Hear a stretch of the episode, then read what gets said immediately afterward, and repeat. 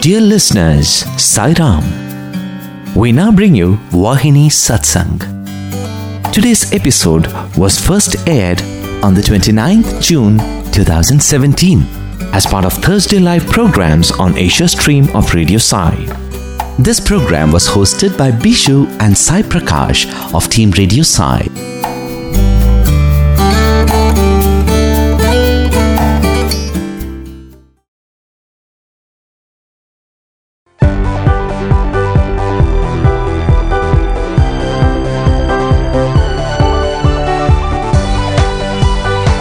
Tune into Sai. Spend the day with Sai. from 6 a.m. to 9:30 p.m. on Radio Sai Thursday Live. Radio Sai Thursday Live. Stay tuned. Salam, dear listeners, and welcome once again to Vahini Satsang, our series where we dwell on Bhagwan's written word.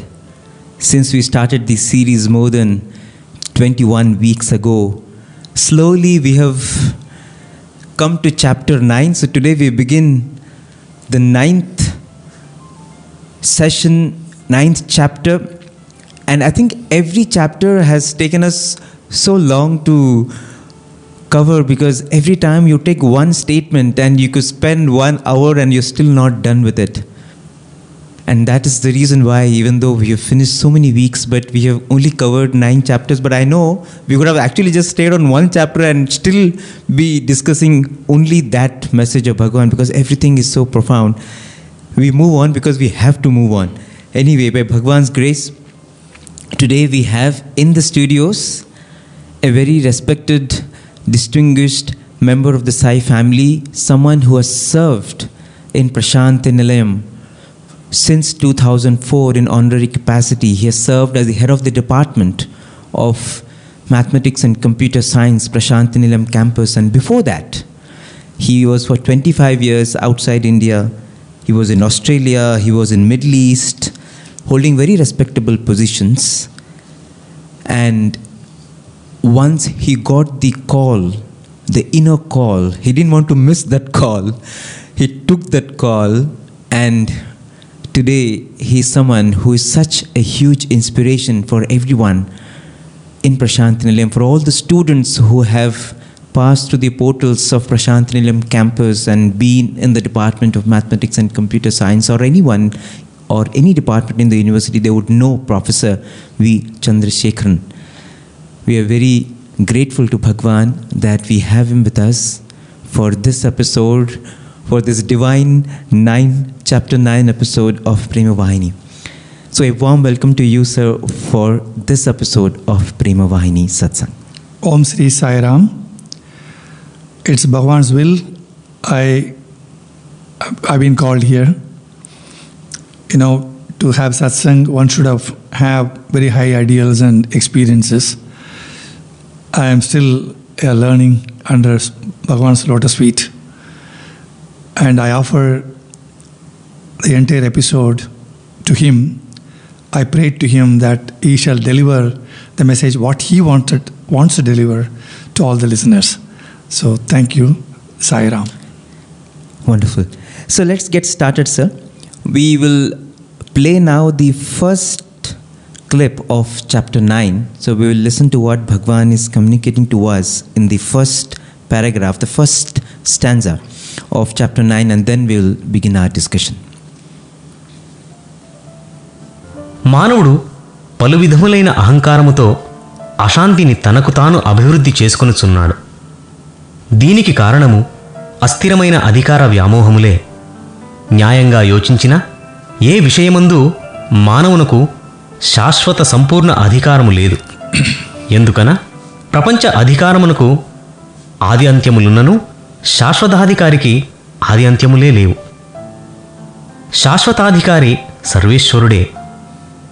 The increasing peacelessness in man is because of the multifarious manifestations of his ego the reason for this is craving for power which is transient when you think about it logically man does not have eternal and complete power over anything. This is so because any worldly power has a beginning and an end, but there is no start and end for the one who is the eternal authority. The only eternal authority is the Lord Almighty. So here we have Bhagwan referring to two things ego and power. And uh, Swami very clearly says that the reason for this is craving for power. The reason for all the peacelessness is a craving for power. And Bhagwan then mentions how worldly power has a beginning and an end.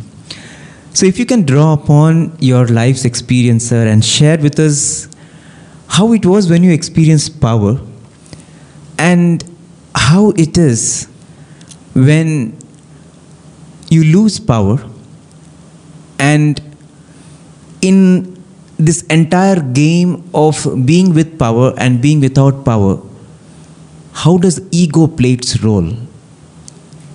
And what this whole process does to us you are someone who has gone through it. Maybe you can share how one should go through this whole process of power powerlessness and how to manage the ego Om Sai Sai Ram. See, when my life began when I was a child, my family has been very poor. Mm-hmm. So we didn't have money. My father was serving an electricity department as a supervisor under certain engineers and you know at a very low level in india in India, and we belong to Pondicherry State, so he was serving there in the electricity department as a supervisor, just above a linesman call. And I was brought and brought up uh, without any exposure to the difficulties my parents were facing to bring me up in giving education, etc. Because being the only son, they never wanted me to know about the difficulties of life because they said, let him at least have a good time. So they were going through the trouble, but they were not exposing me. But Swami has his own plans because during my fourth year of engineering, my father had a sudden heart attack. oh, He died. oh my god I had no money. Then I realized that how poor we were. We were on the road. So we were picked up by my uncle, my mother's only brother. We were nurtured by him, but still having no money, no say in anything, really hurt. Hurts actually. So the only thing at the time I realized that the world will probably give me respect and recognition if I had the money, hmm. if I had the power, and I can demonstrate to all my people who think so little of me hmm. that I can do it. If i had I- the money If I had the money and the power, hmm. I can demonstrate that I could do it, I could be better than them. This is the first driving force for me to look for jobs, look for positions, change of positions from one company to other company, always looking for a bigger role, challenging role. I had no fear of taking challenging role because I wanted to be somebody. But coming to Swami, I realized that trying to be nobody is the greatest challenge. oh Because if you are nobody, your expectations are minimal, your disappointments are minimal, your life is peaceful. And the first paragraph, it talks about peacelessness yes in this particular quote of Swami. yes The peacelessness comes because you are driven towards power and you enjoy the power thinking it's a nectar which is going to last for long and eternal. No, it's not at all. I had occupied great positions in companies and for some reason or other when I am very strict with the, some of the employees, the union leaders and everything, they will turn against you and I had put into a lot of difficulties. The management thought that I'm unable to manage the right righteousness of the the you know people under me. So they started ignoring me and then sidelining, and all those things happened. So you had power for some time. You think that your entire management is backing you up, and all of a sudden, when there's a trouble brewing up in the company, and you find that you are basically not do not have that power and support. So you understand the whole game of power and authority is transient. It's absolutely ephemeral. It is not going to last long. And when I look back, many companies, many top CEOs and big companies, they occupied great positions, delivered great things. Where are they now? Do people remember them? No. The only those who have contributed to the spiritual advancement, who have sacrificed their life for millions of others, they are remembered today. Not those who have been power and authority. Kingdoms have come, kingdoms have gone. Who remembers them? It's just a note in the history book. This is how I look at it now. I had gone through this, but in the time, but Swami molded our life, my life, my wife's life, in a way to understand that this is impermanent. But the taste of it came to me when I was 37. I was the head of the department for transmission projects in middle in the state of Qatar, in Doha. I was handling 500 million dollar projects with 10 cons- four or five consultants and 10 international contractors, a big team of people under me. I was gloating with with uh, you know that I can do anything, nobody can touch me like that. One day, I had a heart attack. Oh my God. At 37. I was in, in I was age 37 at the time, very young. My God. I was admitted in the hospital in the middle of the night. 11:30, I saw the clock. Then I went to sleep. After 2:30, woke up. I saw all the doctors and nurses was standing in front of me. They asked me, "How are you feeling?" I was wondering why the hell these people are standing in front of me at 2:30 in the morning and asking me a question. How, how do I feel? Hmm. I said, "Doctor, I'm feeling okay, but the, the bed sheet is weighing a ton on me." Mm. I answered, and they looked at each other, smiled, and walked away. And next day morning, I was told my heart actually stopped at 12 o'clock. And they have to give me a 300 joules shock to revive my heart. Hmm. So they wanted to check whether during this absence of oxygen to my brain, mm-hmm. whether any major d- damage has occurred, whether my hmm. I'm able to speak properly, whether you know what you know, I not be normal or not. Hmm. So that's why the question was asked, how, how are you feeling at 2.30 in the morning? So it was an eye opener for me. One day I was the kingpin in that department. Next day I'm in the hospital, struggling for my life. Okay. Then I had bypass and triple bypass and everything, and then that was a turning point in my life to look at it, saying that the life itself is impermanent. What is a, what is a great thing about your position? And so this is why the most of the peacelessness comes because you are driven by the worldly desires and power and authority, and you think you can exercise, you can control anything, but absolutely you have no control on anything. The only person who has control is the Lord Himself. He is the Almighty. That's what I would say. You know, so you were saying that, you know, you grew up uh, wanting to be somebody because, you know, you wanted that respect, you wanted that position, you wanted uh, um, the recognition. But with time, you realize that now it's more challenging to be nobody. But when did that transition happen? Because I think you would have spent considerable time of your life trying to be that somebody. When was the time when you felt, no, I think being somebody is so futile. I have to be a nobody. How did that happen? And when did that happen? The, the transition from my desire to be somebody to be under the Swami's lotus feet and be nobody and just his, become his instrument. And whatever he desires to do with me he should do. That's how i surrendered myself because uh, there are a few things happened in my life. Like another turning point is that my wife actually collapsed in a in an auditorium and uh, she was declared dead Oh my God. and then the uh, ambulance was called, and was, she was, they were about to pick her body, and she woke up saying Sai Ram. Was Then this she- it was it was in Australia. okay, okay. So at that moment, we realized both of us realized that you know life is so impermanent, and she was working for IBM Mm-hmm. in- as a senior test analyst, having very good name in the department. I was working as a project manager in IBM with 120 people reporting to me directly, and every year we were handling around 27 million dollars, just enhancing the software. So that much is the you know, power given to me.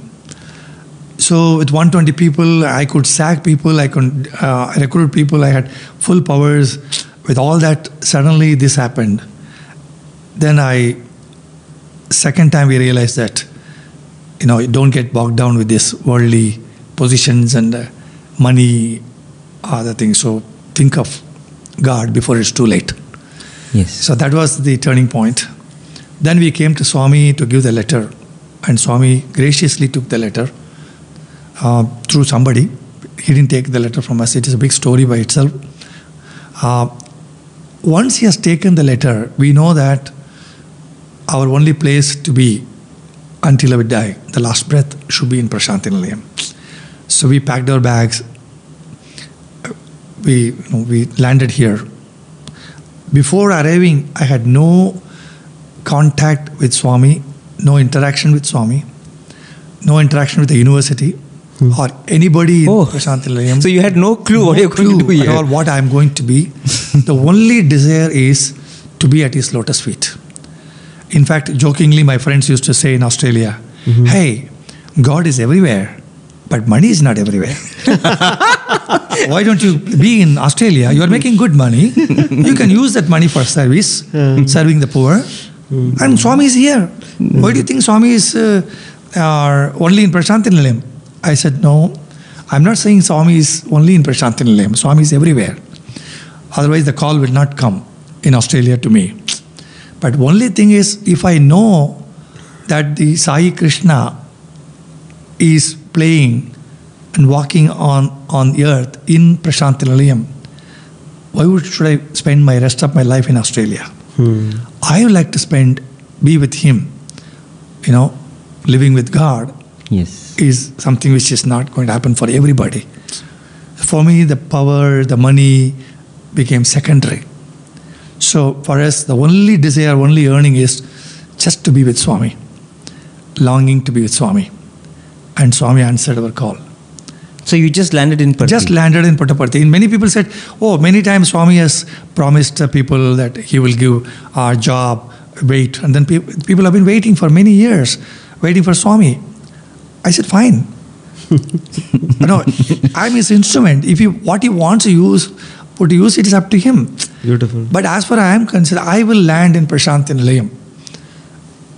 I'll wait for his call. In the meantime, I will do some service. You know, maybe buy a four wheel drive, get some food, go to villages, hmm. or teach some children in the school, or maybe pick up some urchins on the road, do something, whatever I can. That I can is also wrong, whatever he wants. I means ego. Ego. So whatever we would, we would like to do as per his will, we will do. But Swami was really, really gracious. I landed in uh, 8th of March 2004.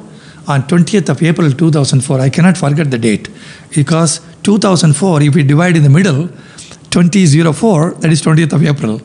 so 20th of April 2004, Swami interviewed me in public in Whitefield and he came stood uh, next to he took all the letters up to the person next to me and he did not take my letter. He was he just turned 180 degrees. And i was praying to swami swami you are so close to me but you are so far. Please take my letter. So he turned 180 degrees and took the letter. Then as he was leaving uh, he prompted me from inside speak to me speak to me like that. So i said swami then he turned. I said swami i would like to serve you in the university. He said where? Prashanti Nilayam what subject the full interview went on in front of public mm-hmm. like subject maths and everybody he nodded he said so it is his his call he is the doer. You know when i did my phd in melbourne university and after landing in australia after doing the phd for four four and a half years and you know reaching great heights again that is another ego. Then suddenly I found that I was working for IBM where I had no, I was not using my my research capabilities, and I wondered why I wasted my life five years of my life. Hmm. But after coming to Swami, and the research, first thing is that the research which was given, he gave me a student to work in the same area where I was, I did my PhD. So he oh. prepares Wow. you. He, he lays the path, he walks you all the way through. If we, any of us think that we are the doers, sorry guys, I would not accept it.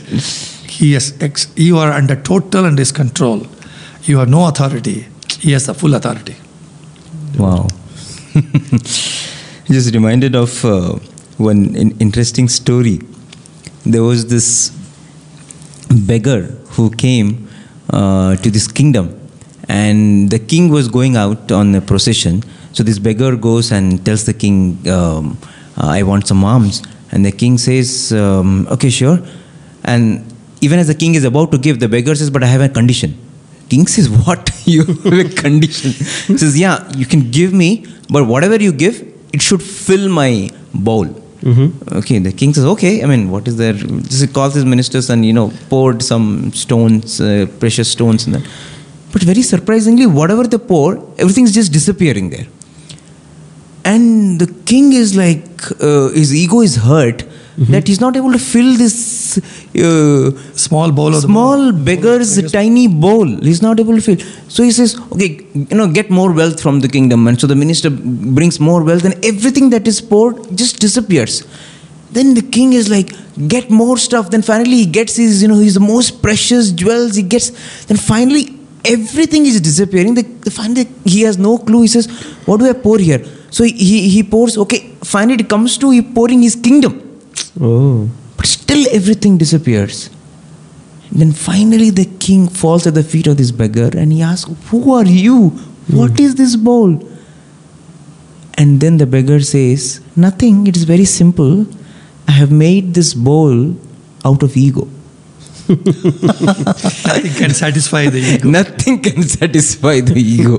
like, like Mahatma Gandhi said, you know, there's enough food for the people in the world, but Yes. not for the greed. yeah for everyone's need but not for everyone's Yeah. greed greed so so i think that is something i think we all of us experience in life you know we think okay we'll we, once we have this money or once we have this car once we have this position once we have this power then you know it will be full it will be full but whatever you put it Never suddenly disappears it disappears it disappears But the revelation that the the things that actually drive us crazy Yeah. is our desires. Hmm. One desire leads to another. It never fulfilled. That, but with the Lord, if you surrender, they say, if you're enlightened by Him, all your de- desires simultaneously fulfilled. That means there's no further desire. You know, you all you, we all hear that famous quote, "Dharmartha kama moksha." Hmm. yes You know, dharma artha. That means artha is wealth should be earned through righteousness. Yes. Kama moksha. The only desire you should have for moksha. Even that desire for moksha to be given up to attain moksha. So it's when absolutely mm. desirelessness is you know important. Mm. But we all have. Even today, I'm building a big house. You know, I cannot claim that I am a you know saint here sitting and talking. Mm. But the desire is the one, and the amount of difficulties I face. Uh, because I have a desire to build a house, the, the, the difficulty I face in constructing a house with all the problems, it is all because of our own multi, you know, Yes. faceted manifestation of the ego. That's Yes. what Swami also says. Yes. The, the peaceful peacelessness is because of that only. So I think Swami always says, you know, ceiling on desires. It is mainly because to improve your shanti inside. We need to really follow it. You know, Yeah. At least thanks to Swami, thanks to his discourses, we are at least aware. And you know, there is uh, Swami also very beautifully he he told us that you know try to take the middle path. I think that was the most beautiful thing about Bhagwan. He never told you know you become monks, leave everything, and Yeah. because he knows that we, we are in this world we, we we got to live we got to he wants us he want he wanted us to have a good life. You can you know uh, have everything that the world offers you. He's created this whole universe this creation for us. But only thing he said is you have it in limits. So he never said no desires he said have a ceiling on your desires. That's all. Correct. So now, if if we think that you know, when I uh, once I had an opportunity to give a letter to Swami, I told Swami, Swami, all that you had given me, my wealth and everything I earned in my life, all given by you. I am not the owner. So I said, Swami, please take everything back. oh I only need you. We wrote a letter, myself, my wife wrote a letter and gave it to Swami. Swami re- read the letter, nodded his head, and then I said, The only thing I need is the direction, you know, to guide me in the spiritual path. Because for that only we have come. We left everything. Uh, Swami inspired us to leave everything and come here, not for to have another position, occupy, and claim that I have created so many papers or so many PhDs. Or again, it's it's going back to the. There's no difference between me being here in Prashanti Nilayam and doing same thing in Australia. Hmm. The very purpose we are here, the purpose is of life is to know the life's purpose. So that's what people say. Yeah. Is to attain that to become nobody. yes That's what it is. Mm. So that, I would I would conclude that Swami, being with Swami, yes and how simple he is. You know, if you if you wished, you know, the whole world will be at his feet. yes He never demanded anything. Only people out of love they gave everything. Mm. You know, Uh, that's that's uh, that's inspiration. yes You so you gave that letter to swami yeah, he read the letter, took it also, and blessed me and gave me Padma wow So that is why my family is. I shouldn't declare it in the radio. you know, basically, you know, we don't have children. Everything is Swami. Everything will go back to Swami, to the source from which it has come. wow So, amazing and the the ego part is a is very difficult. It's is is a maya. The desires keep on sprouting, and right from childhood, if you look at the way we are brought up, you know, from ch- childhood, the moment we are born, you said, "This is your father, this is your mother." Okay, the relationship is built. You are so and so. Your name is Chandrasekharan. Okay, your father is so and so, like this. So you first start building that this is me, Chandrasekhar. Uh, this is my mother, father. So everything starts egocentric.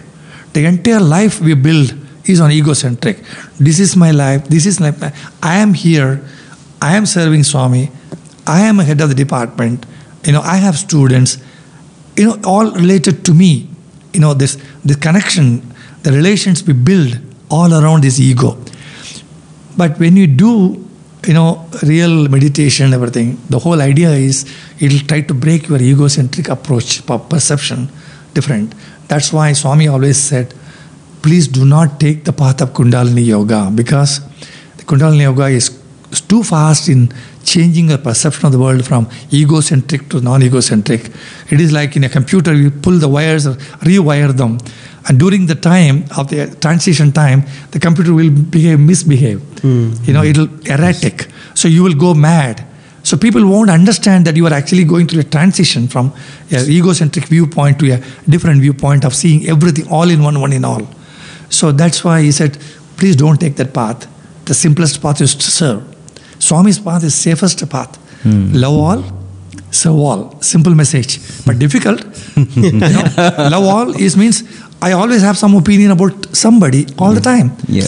You know, to live, uh, to unconditionally love Yes. everyone is the most difficult thing, but simplest statement. Okay. But we need to practice. Yes. Swami says in the Vahini that there is no point having bookish knowledge. There are almost 50 years of discourses Swami had given.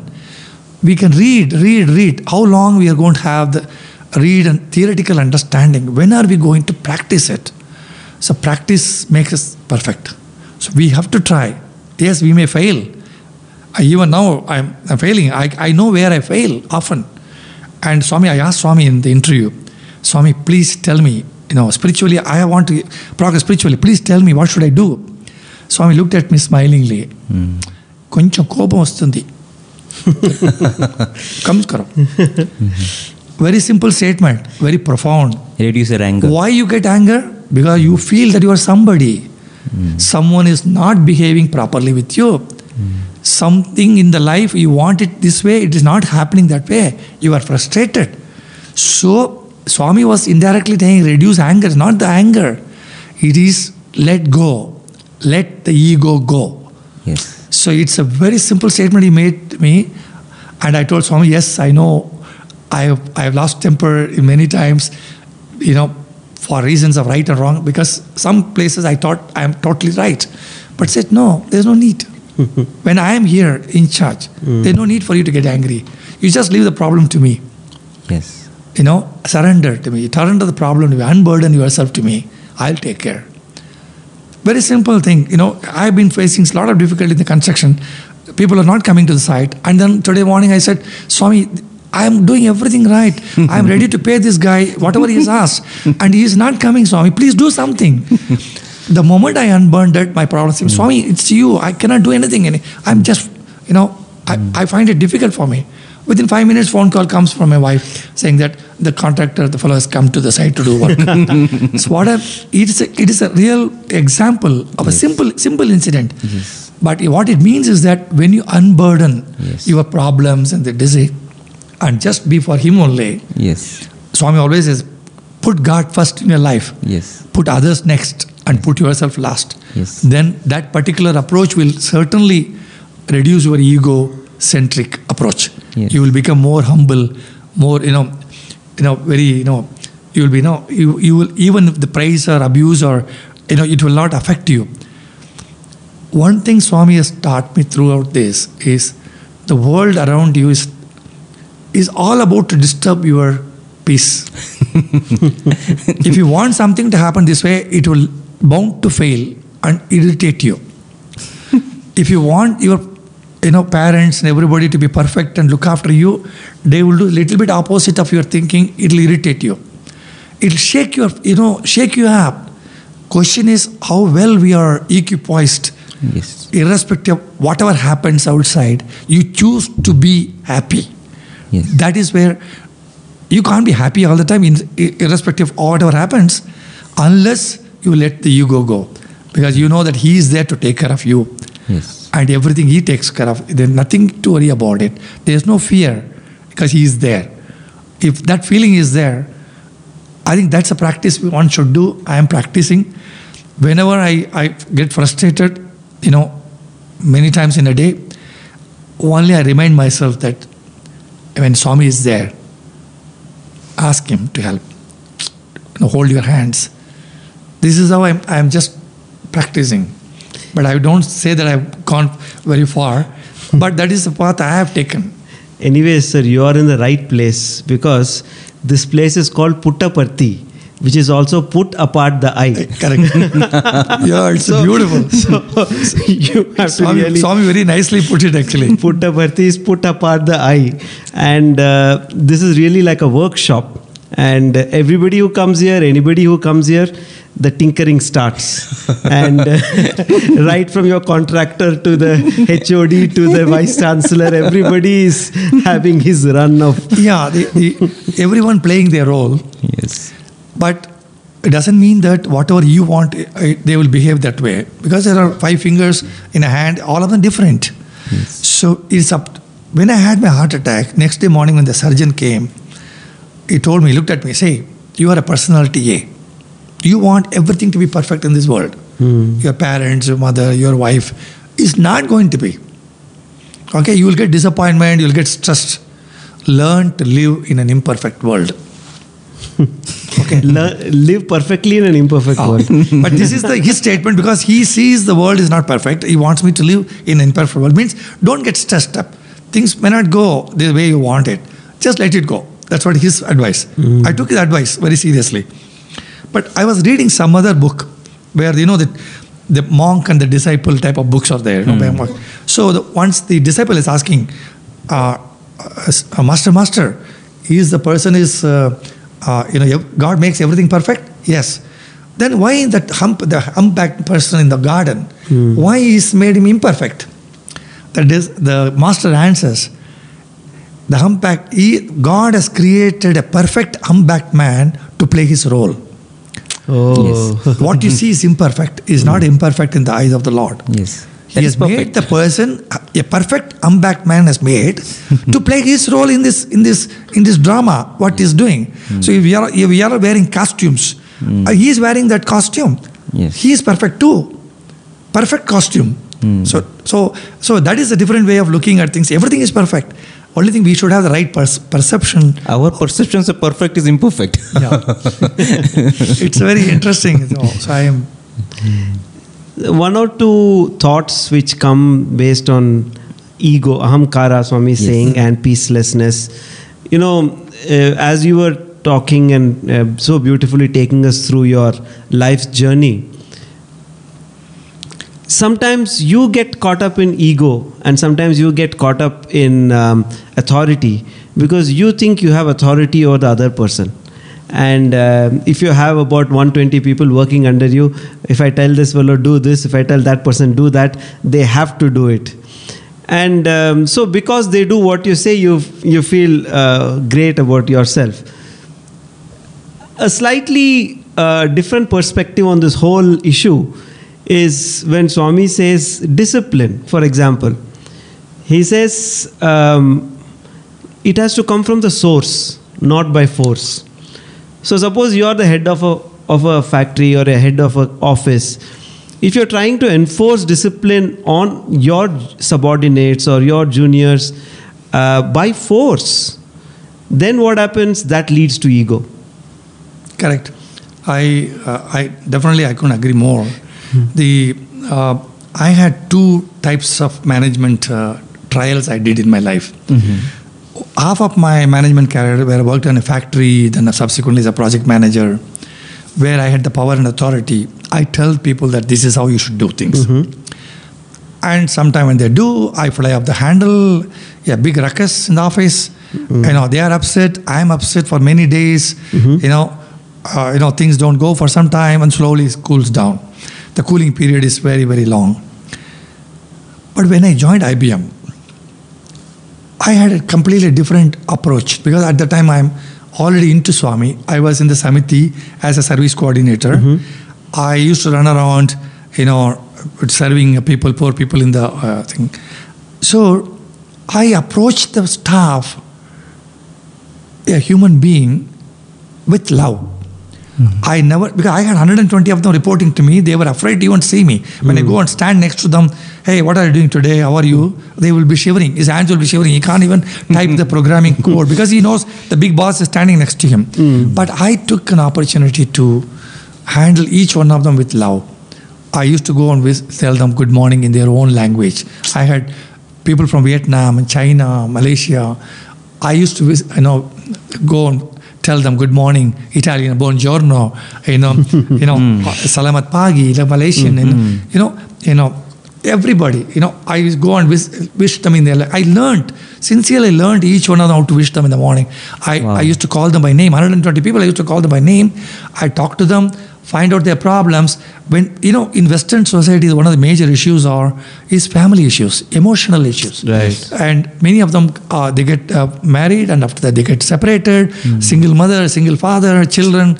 Children do not know which custody to go. It's a complete turmoil, emotionally, really, really breaking their fa- families up, apart.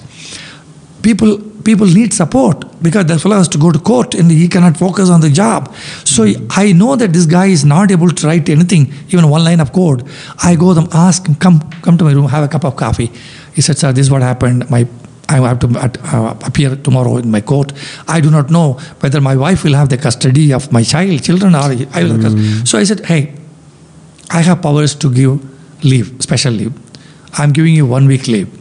Sir, what, don't worry about it. Your salary will not be cut. You go home, go to the court, settle everything, come back and work. Hmm. After a week, he comes back full of smiling, saying the court has given me in my favor and everything is settled. I thank you for all the love you know showered, showered on me. And any time after that, if I say, "Hey, David, I have a problem with the client. Can you just help me?" Believe it or not, he works day and night without even asking anything. So the love is love is the best weapon one can have. Swami says in the Prema Vahini only. Your love is the best weapon. Yes. You can, you can, eh, no matter what the people think about it, if you use love unconditionally, those who deserve, you keep on giving, irrespective of they deserve or not. One day they will all turn. In fact, I have seen some of the staff members coming to me saying that I actually tried to get a job in another company. They are paying me 50% more, but I inquired about the manager. The manager is not loving like you. so I've decided to stay in this company, work under you, than going to the other company. So I have seen a transformation of my trial of mm. Swami's way of saying that unconditionally love people, how it affected people. When I left IBM finally in 2004, everybody came. Even one uh, lady was working with me, she had a four days old baby. She carried the baby to my validity function. She said, How can I not see you? You have supported us so much. You have changed our lives in IBM. Wow. Where we have seen only the people who cut, cut, and this and that only professionally. Never, no, not a single manager have treated us like this. So I think the lesson is for, for all of us is we should show our unconditional love no matter where you are because every one of them deserves it. No, the beautiful point is the same 120 people are working under you, but you don't have ego. You have love. Only love. Yes. See- but the power of love supersedes your love for power. Ah, fantastic. That's what very, very very well said actually. yeah, because uh, there is no ego. There you have the power, but there is no ego at all. It's only love. It's only to how can I help? Yes. That's only how can I serve? Yes. Everyone has certain issues in the family, either in the family or in the office. How can I serve? That's all my focus was. And I was looking for opportunities to serve them instead of dominating on them. Yes. So it has really had a different impact. Yes. You know, so I did, uh, uh, Swami did uh, uh, allow me to try that exercise. Wow. And I found it is wonderful. Even today, two years back, I went to Australia to settle my financial things. And those people, someone Russian lady was there. She is now currently retired from IBM. She saw myself and uh, uh, myself, and then on the phone, and she said, "Oh my God! If you had not helped me, I would not have continued in IBM. They would have sacked me. Okay, I was a programmer, but you pushed me to become a designer, and now today I am. I survived in IBM, and now as a senior manager, retired, and now my children are all settled. Is all because of the you know the forethought you had, the love you had for me. Hmm. You know." knowing very well that I can't speak English very well, you pushed me to do that job because you know what is coming. You helped me out. So look for opportunities to serve. It does not matter whether he is a subordinate or you are a, you are a superior. You are you are here to serve. That's all I would say. That that is the only way to uh, destroy your ego. I will tell you a simple episode in uh, in Samiti. Sure. You know, Australia, we had a water problem. One, uh, one of the one uh, couple of years, a drought. Like you know, many farmers committing suicide in India now. Similar things happened in in Australia. Oh. And in the TV, they used to discuss about: Do we have to flush the toilet every time we go? Oh my God. Because every time we flush, no, so much of liter of water is going. Hmm. Can you not flush once a day? What is wrong if it is brown color? You know, these are all the type. Of, that much serious discussion. Melbourne city was starving. No, hmm. no water. Oh my God. And we were planning what to do as a Sai devotee. He said, okay, why not we do a um, all faith prayer mm-hmm. for rain? Mm-hmm. So we identified a lake called Lake Eildon, which is about 300 kilometers away from Melbourne. You can see in the Google map, Lake a- so that's the one actually feeds the Melbourne city. We thought, why not we go and put a big camp, call all the faiths, Muslims, you know, Zoroastrians and Buddhists and everybody, and including Aborigines. So we conducted the, the rain prayer. I, I was the you know spiritual coordinator at the time. I headed that one, and then myself, my wife, actually on the Hindu ritual yagna uh, for the Varuna Japam, I was we were made as the kartas all over. Evenings uh, done. We were all expecting rain to pour. And uh, we all wound up the thing, and we were going in the car back. Suddenly, the dark clouds started coming, and then just above our our head, some uh, you know what you know rain came and sprinkled on our head. And then uh, we, I was praying, Swami, you know, if the rain really pours down like this, uh, even other faiths will have faith in you, and you know all this stuff. you know, you know, you know all the stuff. You know, you know, I want a really rain to come to prove that that praying to Swami is definitely will bring the bring the rain. And nothing happened. so, and uh, we all hurt. You know, I was hurt personally. Ego.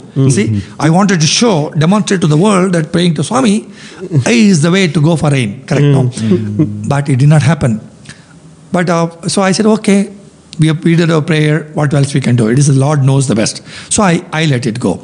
Six months down the line, the Eildon Community Center. From there, or a phone call comes to the the Samiti. They said, uh, you know, those, you remember you came for prayer? Yes, yes, yes. Uh, would you please come back and give Thanksgiving prayer? Mm-hmm. I said, Thanksgiving? Mm-hmm. You know, after we did the prayer, there was no rain. Mm-hmm. You know, you know, he said, what are you talking? They said. After you did the prayer, it has been raining in cats and dogs on top of the mountains. From the mountain only, the lake gets fed. Oh. and the lake is now 60% full. Wow. When we went there to 5%. So now come and give the Thanksgiving prayer. And I, I already moved to the Prashanti Nilayam by the time. So Samiti people went and did the Thank- Thanksgiving prayer. What it means is that the Lord knows where to rain. Not to put your ego up, it rains on your head. Correct? You do service, you do service with the total attitude of service that you're not serving somebody. You know, you're, it is you are serving yourself. And as long as that feeling is there, he knows. He knows where to rain because he knows it, it should rain on the mountain so that it can feed the land. Not on when you're going in the car after finishing the puja, it comes on the top of your head and showers. Oh my God, we did the prayer, great. Correct. So I, I think the uh, the ego aspect is to be totally annihilated if really want to serve Swami. Because I, I remember we go for Grama Seva or various things, and there are rules made by the committee that you go only one sari in a house and this and that. And then people define what a house is. And then there- are old ladies sleeping outside with not even attached a roof on the top of their head. And then we will say, sorry, she is not living in a house. We cannot give. But many times students have come, say, hey, sir, I feel very pity on that lady. She's poor lady. She's hmm. sleeping outside. Can I give one sari? Hmm. I said, what your heart says. I want to give. Go and give it. the rules made, which are general rules, doesn't matter. If the heart, the feelings are right, you should do it. Yes. You know, that's how we should we should do. Very beautiful. Very beautiful. Wow. Because not you are not to put people under the box and uh, In fact, you know, uh, as you narrated that experience, even that last sentence which Swami says in this paragraph, Yes. he says, only God is all powerful. we may we may do a prayer, we may not do a prayer, but where it has to rain, what it has to do, he knows. He knows it. you know, you know, if it rained on my head, I would definitely my ego would have gone up. but he knows because he is a great ego basher too. And see, you you would have seen in veranda. You know, I was sitting in the veranda second uh, second row behind hmm. Ramachandran, Professor Ramachandran, Ramachandran, no, that, or that MBA department. He is hmm. no more now. I was sitting behind him. And Swami used to come, he used to see, talk to him, and then he used to see me and go. So one day my mother was not well, I went to Chennai. So he, he came, he said, Where is the tall person behind you? Swami asked the Professor. He hmm. said, then he was asking everybody, somebody, oh, oh, that person has gone to Chennai for his, his mother. Oh, like that. So immediately phone call came, you know, Swami inquired about you. I came running, thinking that Swami is going to give me an interview. and he came, looked at me, walked away. you know, because he knows, you know, when to bless you, when not to bless you. You know, he can, you know, I have seen one day they said, Swami said, I will call you a professor. So I went and sat in the front row. And Swami saw me, it, the, he told the driver to reverse the car, went in the opposite direction. I said, What? You told that you will call me, I am sitting here. You know, we should totally leave it to him. Hmm. In the year 2008, when myself had an interview, first only interview I had, Swami told that I will call you and your wife on 6th, he said. But 6th March was 2008 was a Shivaratri day. I told Swami, 6th March is Shivaratri. He said, Swami will call both of you on 6th. Then when my wife waited, nothing happened. Shivaratri, that day, 6th morning, he did not, he didn't even, he did not even come. He came on the afternoon only. Hmm. Then next month, 6th, 6th, 6th. Then people started telling, no, see, Lord's time is different. He may call in six months' time or six years' time, six lifetime. so, so you just, you know, then I let it go. You never know when is going to happen. Believe it or not, brothers, on 6th of November 2010, hmm. on my Sashtiyapti Purti, when the whole of Puttaparthi was celebrating Diwali in Hillview Stadium, Swami gave a blessing for me and my wife on the carpet outside Yajur Mandir and gave my wife sari and I think blessings, everything he gave because he kept his promise that he will call both of us on 6th. He knew two years down the line, my Sashti of the Purti is going to fall on 6th of November and he knows when to Oh, call. wow. So it's only delay, not a denial. Hmm. And and only thing we should understand is that Swami is there wherever you are and he's listening because he is the head of the house. He listens to every conversation and he's is unseen guest in every meal. Do not forget that. So keep your ego down. and, and because you cannot play wag your tail while he is there in your house. So this is what I would say because I always think of that every time I pray to Swami. I look in the picture. I don't think it's a picture.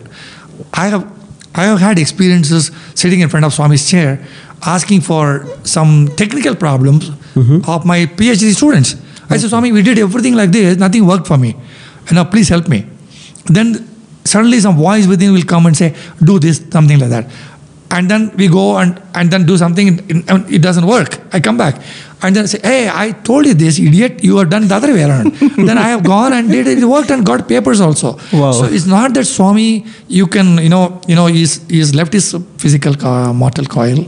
Uh, doesn't mean that he's not there. He's there in every place, every atom. You know, only thing is we must believe it, intensely believe it.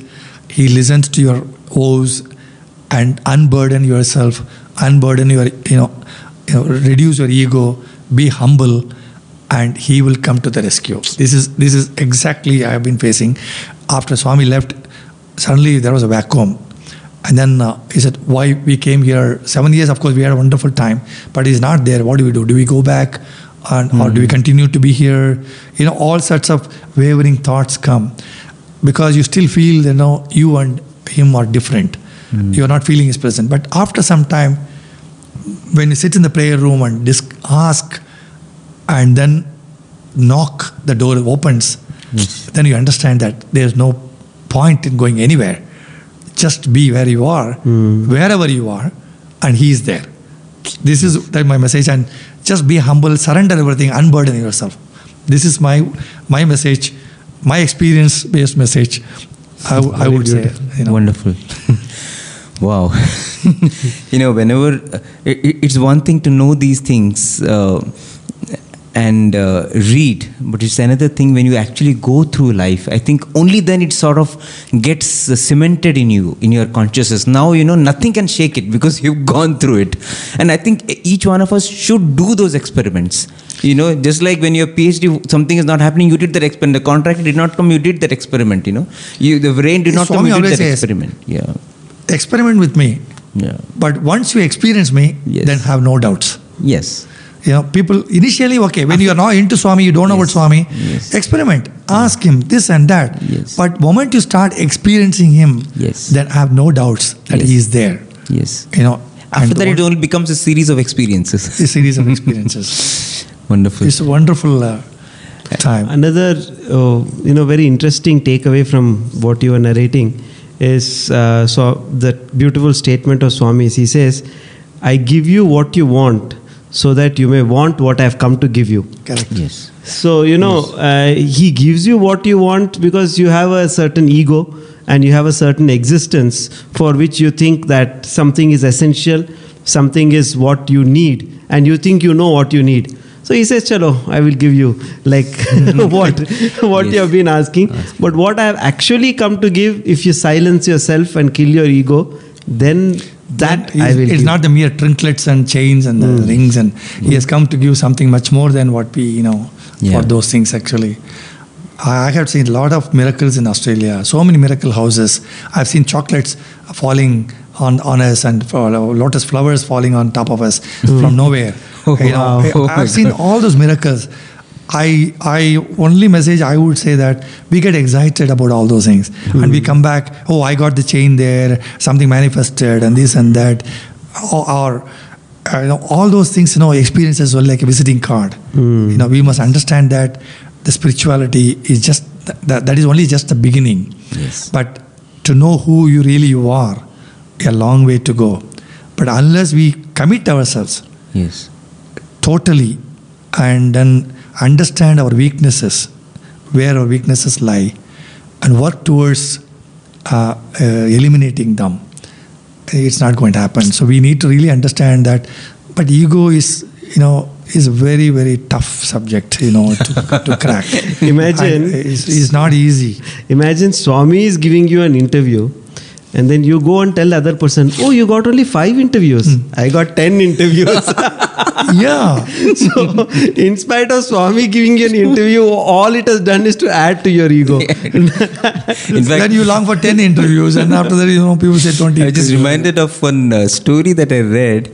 Um, it was about uh, Valmiki and Hanuman.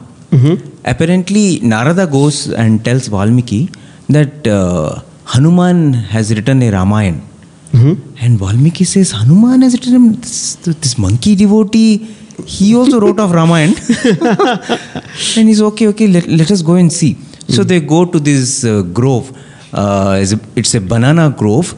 And uh, so they ask Hanuman, Can you please show what you have written?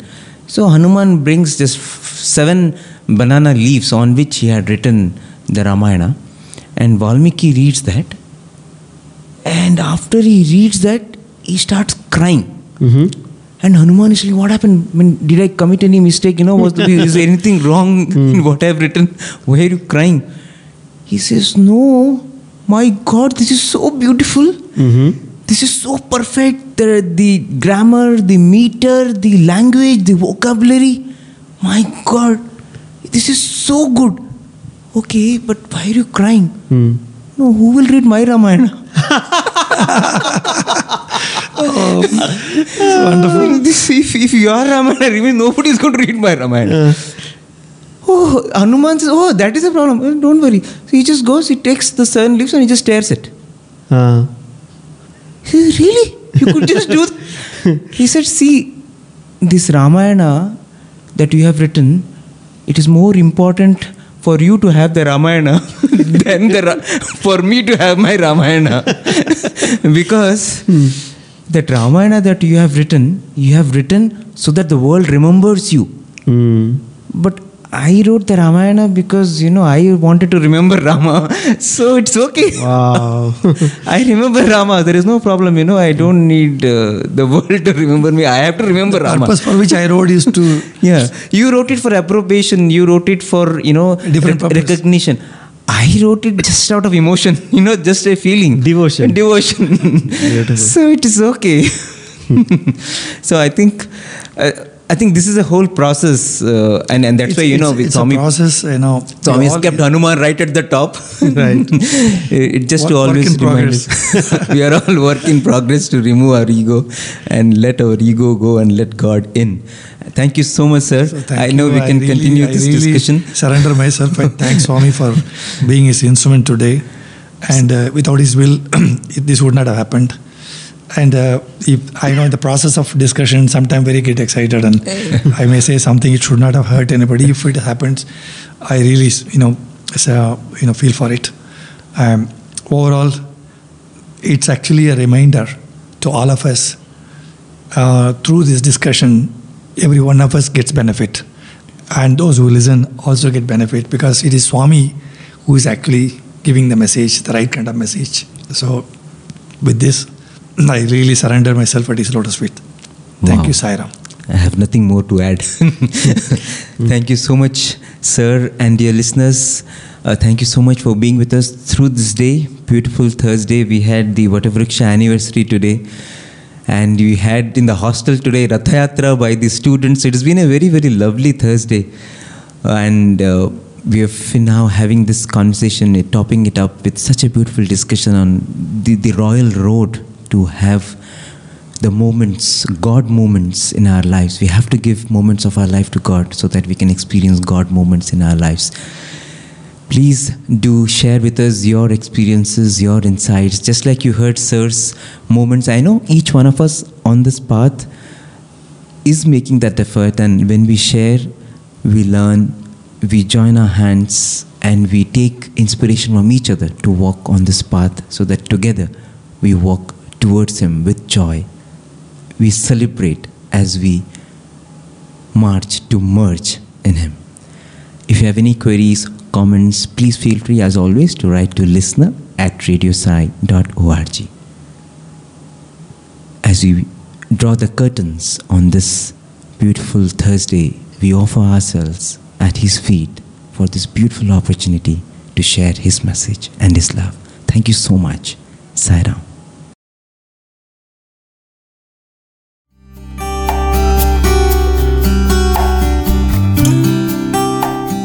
You were listening to an episode of our program Vahini Satsang.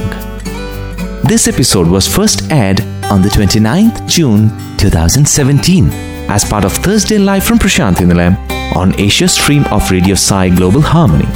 This program was hosted by Bishu and Sai Prakash of Team Radio Sai. Thank you and Sai Ram.